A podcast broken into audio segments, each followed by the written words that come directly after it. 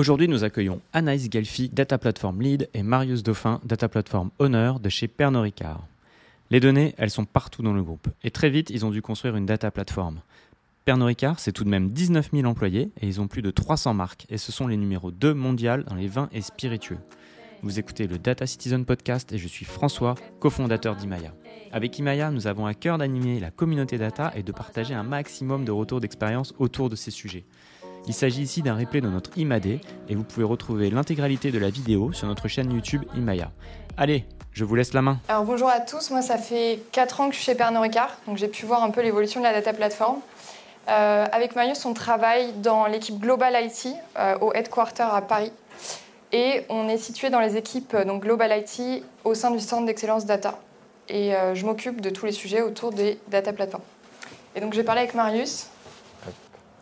Et du coup, moi, c'est Marius et je suis product owner sur la data platform. Et ça fait trois ans que je travaille à Pernod Ricard dans les équipes avec Analyse. On est ravis de parler de ce sujet parce que d'habitude, ça n'intéresse pas grand monde de parler de data platform. On parle plutôt de data science, de BI, d'analytics, donc euh, ça fait plaisir d'avoir du monde aujourd'hui. Euh, par rapport à l'agenda, on va vous présenter rapidement Pernod Ricard et notre contexte.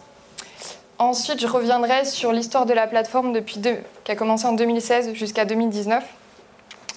Et je passerai la main à Marius pour vous présenter la data platform d'aujourd'hui et nos prochains challenges.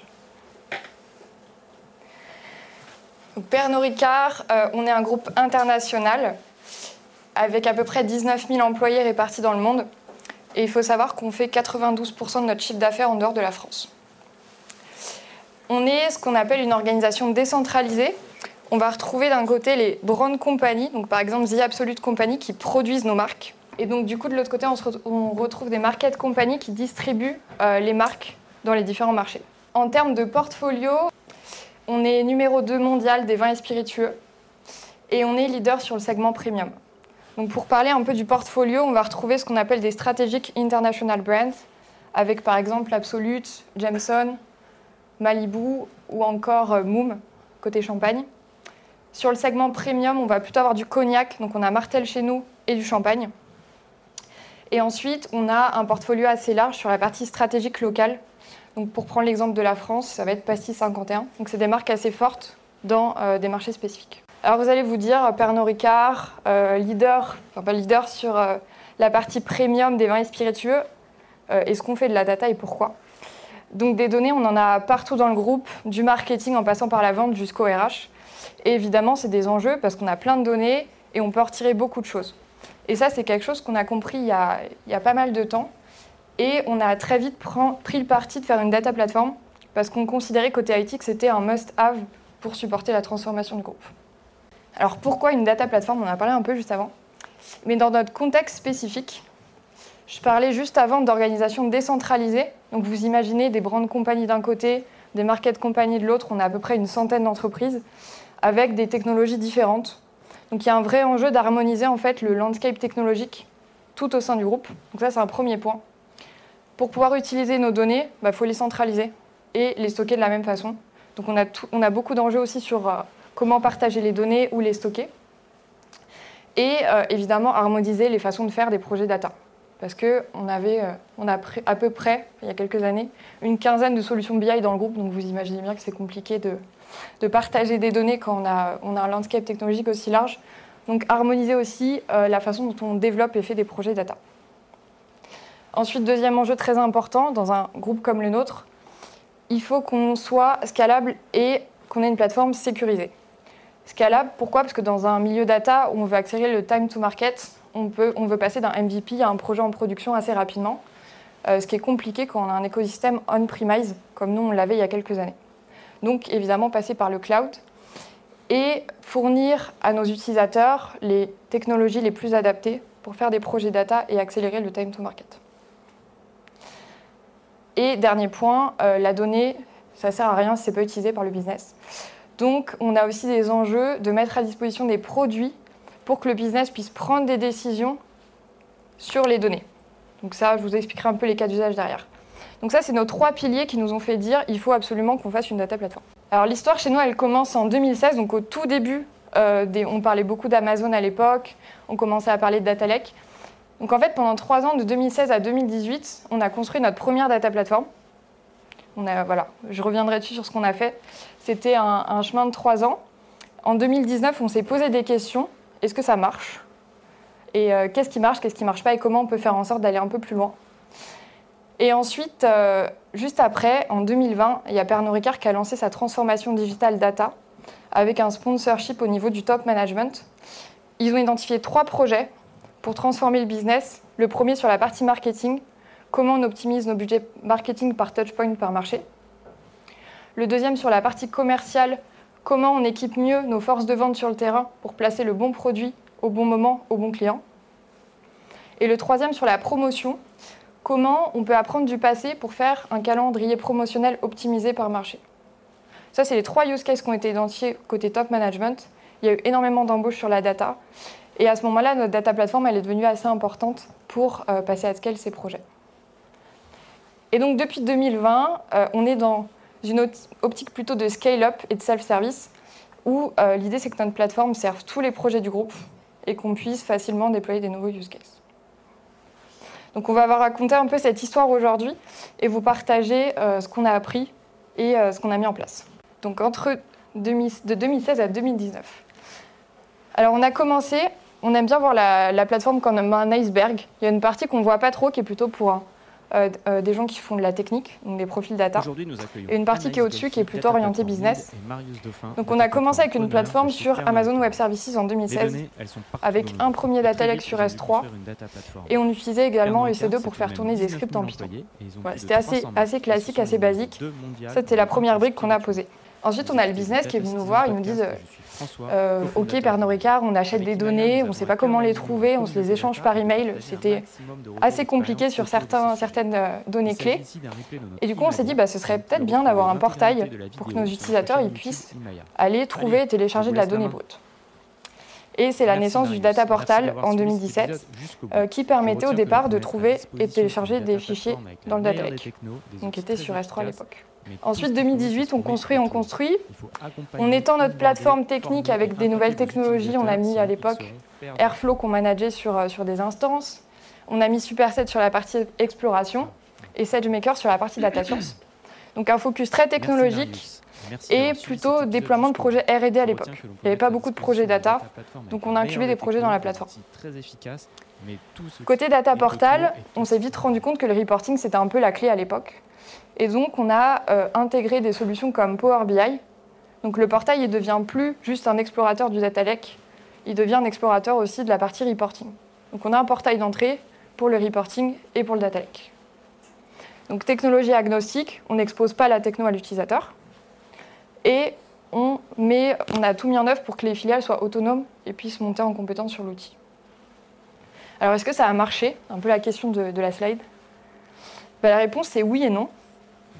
Sur la partie data platform, après trois ans de travail, on a très peu d'adoption et aucune filiale du groupe qui l'utilise. Et le data portal, au contraire, on a mis quasiment zéro effort sur l'adoption. On a une croissance organique avec quelques filiales qu'on board toutes seules, qui partagent des reportings. Et du coup, on a une adoption qu'on ne comprend pas trop. Mais on se dit, bon, bah, c'est super pour le produit. Euh, mais en fait, pourquoi euh, on met autant d'efforts sur la partie technologique et c'est pas utilisé, alors que le data portal, pour le coup, l'est donc on a été voir nos users. 2019, c'est un peu l'année du changement. On s'est dit, bon, il va falloir qu'on fasse quelque chose quand même. Euh, on a été voir nos utilisateurs. Et euh, l'IT nous dit, mais en fait, nous, Pernod Ricard, Microsoft depuis des années, pourquoi vous nous mettez sur Amazon? On n'a pas envie d'y aller en fait. C'est le constat qui a été partagé tout à l'heure, qui est assez simple. Et en plus, une filiale, c'est autonome chez nous, et si je viens chez vous, je ne suis, pas, suis pas autonome. Donc ça ne m'intéresse pas. Ensuite, on est allé voir les équipes BI qui nous disent Super le Python, moi je fais du SQL toute la journée sur Informatica, je comprends pas pourquoi je passerais sur Python. Bon, voilà. Et euh, dernier constat, euh, plutôt assez global côté business et IT. Votre data platform, elle a l'air trop bien, mais je comprends pas la valeur. Voilà, donc ça c'était assez dur en 2019 avec tous les efforts et l'énergie qu'on avait mis. Et euh, du coup, on a fait la rétrospective et on voulait vous partager aujourd'hui ce qu'on a appris donc, sur cette année jusqu'à 2019.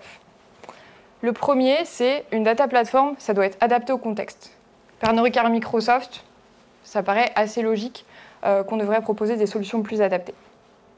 Ensuite, euh, comprendre la maturité. En 2019, on était très mature sur la partie BI et nous, on avait beaucoup mis l'accent sur la partie data science et data engineering. Donc c'est vraiment s'adapter à la maturité.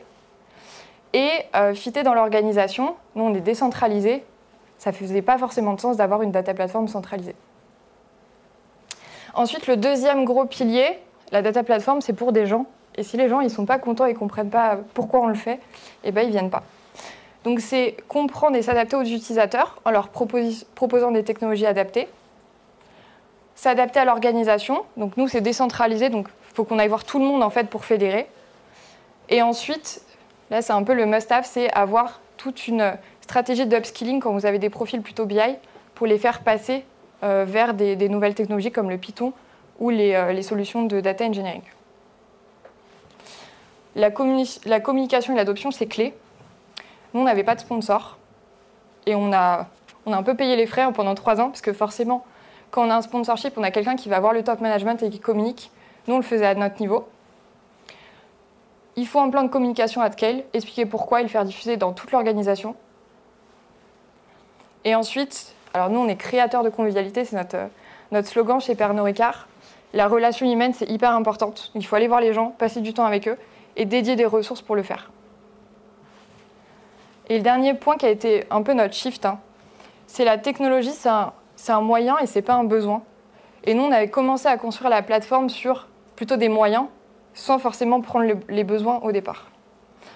Donc, euh, c'est de se dire, commencer avec un pilote clé qui a beaucoup de visibilité avec du sponsorship. Ça, ça vous permet d'avoir une image euh, et que les gens comprennent le besoin rapidement. Et ensuite, il y a des besoins de formalisation et d'évangélisation, surtout dans des entreprises comme les nôtres, qui ont beaucoup de, beaucoup de legacy derrière. Donc ça, c'est 2019, ce qu'on apprend. Et concrètement, qu'est-ce qu'on fait avec ça? C'était assez, une, année assez dure, on a, on a bien travaillé. Du coup, on a découpé les chantiers. On s'est dit, OK, super, on a une plateforme sur AWS, on a des gens qui veulent aller sur Azure, comment on fait? Ben, On a migré la data platform euh, sur Azure tout en gardant une partie sur AWS quand ça faisait du sens. Donc on a une plateforme hybride. On est passé d'un mode centralisé avec une souscription qu'on gérait au siège un mode décentralisé, avec une gouvernance autour, avec pour plus d'autonomie au niveau des filiales. On a arrêté l'accélération sur les technos, on a tout stabilisé et on a accéléré sur le data portal pour intégrer de plus en plus de fonctionnalités qui apportaient de la valeur au business. Ensuite, sur la partie people, euh, on, était sur Airflow à l'époque, qui était euh, du coup de l'hôtel en Python. On gérait des infrastructures, ça nous prenait du temps. Donc on a switché sur des solutions managées sur Azure comme Databricks ou encore Azure Data Factory. Et on parlait beaucoup d'autonomie, donc les utilisateurs ne se sentaient pas autonomes sur la plateforme. Donc on a défini des nouveaux rôles pour donner de l'autonomie aux filiales comme des data platform lead dans les filiales en local, des DevOps et des data engineers. Techno, ce que je vous disais, on était plutôt en mode R&D et on n'avait pas beaucoup euh, d'adoption côté business. Le business ne comprenait pas ce qu'on faisait. Donc on est passé de ce mode-là, on a eu de la chance, l'organisation a bien aidé, à un mode où on a trois projets de transformation qui sont des programmes euh, sponsorship CEO avec un déploiement worldwide. Donc forcément, en termes de sponsorship et de, use case métier, c'était assez, assez logique. Et communication et adoption, pareil, on a un peu mis de côté la partie technologique qu'on a stabilisée et on a étendu euh, l'équipe data platform pour faire plus d'adoption et de change management. Et donc c'est à l'époque que Marius a rejoint l'équipe. Et je vais lui passer le micro pour vous parler de la suite de la data platform après 2020. Euh, du coup, oui, moi je vais vous présenter du coup, la data platform de 2020 aujourd'hui et tout ce qu'on a mis en place. Euh, donc, euh, comme présenté Anaïs tout à l'heure, on, a cette, cette vision d'iceberg où vous avez une data platform for tech en bas qui est, qui est un peu bah, du coup immersive où les personnes du business ne se rendent pas compte de tout ce qu'il y a à l'intérieur et la partie immergée, donc je vais vous présenter juste après. Donc euh, le premier enjeu, c'est qu'on a beaucoup de données qui arrivent de l'extérieur, on a de la donnée aussi euh, interne, et il faut pouvoir l'ingérer, il faut pouvoir la stocker, et il faut aussi pouvoir la transformer. Euh, donc pour ça, on met des technologies à disposition. Vous avez des technologies comme Snowflake qui permettent de stocker la donnée. vous avez des technologies comme ADF ou Databricks pour faire de la transformation. Et vous avez aussi, on est en train de pousser aussi énormément DBT pour faire des transformations SQL. Donc ça, c'est une base très solide, donc des, outils sur lesquels on s'appuie. Euh, donc ça, c'est très important. Mais euh, ce qui est aussi très important, bah, c'est les guidelines que vous fournissez avec et euh, les templates que vous allez fournir avec pour utiliser ces différents outils. Donc quand on parle de guidelines, c'est comment les outils qui sont à disposition, je vais pouvoir les utiliser, comment les outils qui sont à disposition vont pouvoir s'interconnecter entre eux. Euh, et euh, derrière, bah, du coup, on va mettre des templates à disposition. Euh, typiquement, j'ai de la donnée externe. Comment je vais faire avec un ADF pour aller la chercher? J'ai de la donnée interne dans, des, dans, dans, certains outils. Comment je vais faire pour pouvoir la ramener à l'intérieur de ma data platform donc tout ça, c'est des choses qu'on va mettre sur étagère. Et donc, en tant qu'utilisateur technique, je vais pouvoir venir, les utilisateurs vont venir nous voir, nous demander si on a des solutions à disposition pour pouvoir faire ce genre de, manipulation. Dans un deuxième point, ce qui est très important, euh, c'est l'expertise et l'advisory. Donc, euh, je suis utilisateur technique, j'ai besoin de faire un projet sur la plateforme. Euh, comment, je vais, comment je vais pouvoir être onboardé sur cette plateforme-là? Dans un deuxième temps, euh, une fois que j'ai été onboardé sur la plateforme, donc j'ai compris, les, compris les enjeux de la plateforme, j'ai compris comment cette plateforme allait fonctionner, euh, comment euh, je deviens un peu plus expert. Donc là-dessus, on va proposer différents trainings. ça va être des trainings typiquement du SQL, ça peut être du Pandas, etc., etc. Donc là-dessus, c'est en interne qu'on monte des, mini-trainings et ce qu'on va, qu'on va leur proposer bah, pour qu'ils puissent devenir un peu plus experts sur, sur les outils qu'on met à disposition. Et du coup, sur cette plateforme technique, on vient poser, entre guillemets, euh, une plateforme un peu plus business. Euh, cette, euh, cette, plateforme business, du coup, c'est notre data portal qui a été monté en 2016, dont l'objectif est de pouvoir aller, en tant que business, consulter mes différents rapports qui, qui, me seront mis à disposition grâce à toute cette sous-couche technique. Donc là-dessus, euh, ce qu'on disait aussi, c'est qu'on est euh, agnostique, donc c'est-à-dire que je suis une filiale, j'utilise du Power BI, du Click euh, ou autre outil pour faire, pour faire de la visualisation, vous allez pouvoir le partager directement dans le data portal. car du coup, on a un data catalogue qui va recenser toutes ces, toutes ces différentes informations. À l'intérieur du data portal, vous allez pouvoir aussi accéder à la donnée brute ou à la donnée qui est, qui est, à disposition sur Snowflake. Donc toutes les, toutes les médatas toutes les métadatas de ces données-là seront disponibles dans le data portal. Donc, est-ce que ça a fonctionné? Euh, du coup, on a, euh, nos, deux côtés, donc euh, la partie un peu plus technique sur votre droite et la, la, partie data portal. Donc sur la partie technique, aujourd'hui on a plus de 500 utilisateurs qui utilisent la, la data platform, du coup des utilisateurs techniques, qui couvrent un peu plus de 34 filiales. Ces utilisateurs, euh, bah, forcément qu'on va venir euh, entraîner, ces utilisateurs qu'on vient former, ils ont déployé plus de 200 projets aujourd'hui, euh, du coup sur, bah, sur le monde entier, car on a des, data platforms et des projets qui se lancent dans toutes nos différentes filiales. On a aussi du coup au niveau du data portal, on a aujourd'hui plus de 8000 utilisateurs sur cette année, ce qui représente environ entre 3000 et 4000 utilisateurs uniques tous les mois sur, sur, sur notre data portal. Euh, ce portail, aujourd'hui, on le co-construit avec, euh, avec JC euh, du coup, depuis 4 mois. Donc ce portail qui, nous permet de donner l'accès à la donnée, aujourd'hui on a plus 800 sources, du coup ce qu'on va appeler des data assets sur, ce portail. Qu'est-ce qu'on a appris? Globalement, c'est le message clé, c'est la technologie, c'est super, les outils qu'on met à disposition, c'est top, mais par contre, tout ce qu'il y a autour, c'est tout aussi important. Euh, comment, euh, comment je vais gouverner la donnée qu'il y a derrière. Donc, euh, comment je vais pouvoir utiliser ces outils, comment je vais pouvoir monitorer les différents projets data que j'utilise, comment je sais combien me coûte mon, projet. Donc, toutes ces informations-là, c'est à nous de les mettre en place, c'est à nous de donner cette visibilité aux utilisateurs. D'un autre côté, euh, bah, du coup, c'est toute cette partie euh, people, euh, cette partie people qui est, qui est, hyper importante parce que du coup, si vous avez des, des utilisateurs mais ils savent pas comment comment l'utiliser, s'ils se sentent pas accompagnés, ils vont pas abandonner leur projet, mais ils vont ils vont se sentir un peu lâchés sur cette data platform à se dire bah c'est bien, ils nous ont proposé plein d'outils, mais on se sent pas forcément accompagnés. Donc ça, c'est vraiment notre rôle dans cette équipe de se dire bah on, on les accompagne dans leurs différents projets data. Le troisième point, bah, du coup, autour de la, de la communication et de l'adoption, euh, pareil, euh, super important de se dire, bah, ils ont besoin d'avoir de la visibilité. Qu'est-ce qu'on fait dans deux mois? Qu'est-ce qu'on fait dans trois mois? Donc, euh, on va essayer de, on discute souvent avec eux, on va leur, envoyer des, communications euh, via différentes channels. Ça peut être du Teams, ça peut être, ça peut être des mails. donc, l'objectif, c'est vraiment donner de la visibilité pour qu'ils se sentent, bah, qu'ils se sentent vraiment dans cette, dans cette data plateforme. Donc globalement, que, quels sont nos, prochains challenges? Euh, Le premier et le plus gros, entre guillemets, euh, c'est de se dire, euh, en tant que data platform, il faut vraiment qu'on soit identifié. si un projet data se lance à l'intérieur de Pernod Ricard, bah, que le réflexe, c'est de venir voir nos, équipes pour que le projet puisse se lancer sur la data platform directement. Aujourd'hui, on essaie de plus en plus, mais du coup, il faut changer les façons de travailler, il faut changer les façons de communiquer avec les différentes équipes avec lesquelles on travaille.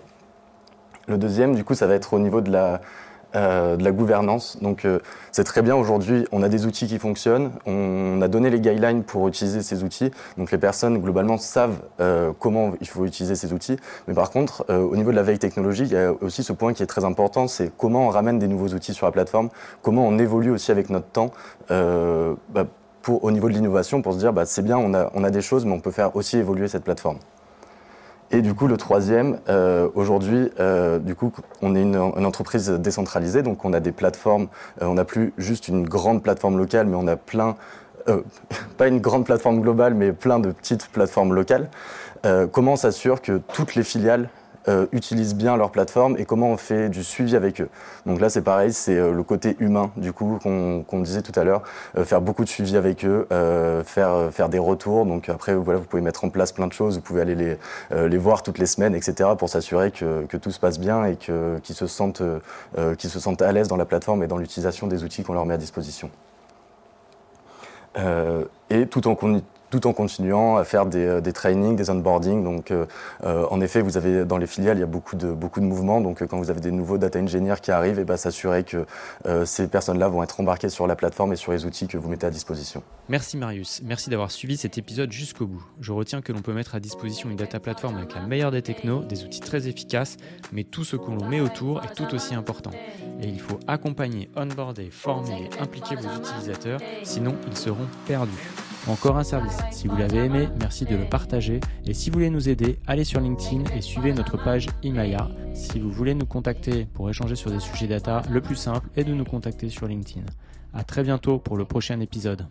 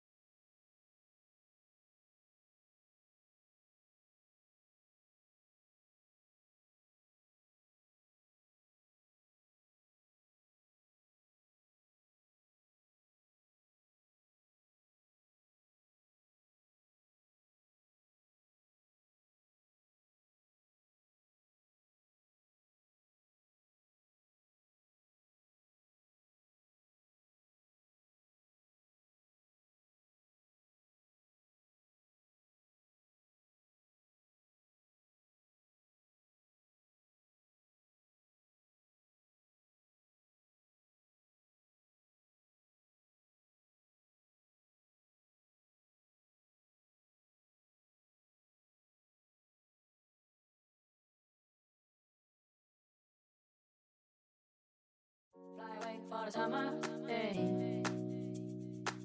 Take a trip for the summer, hey. hey. Fly away for the summer, hey. Take a trip for the summer, hey. hey. Fly away for the summer.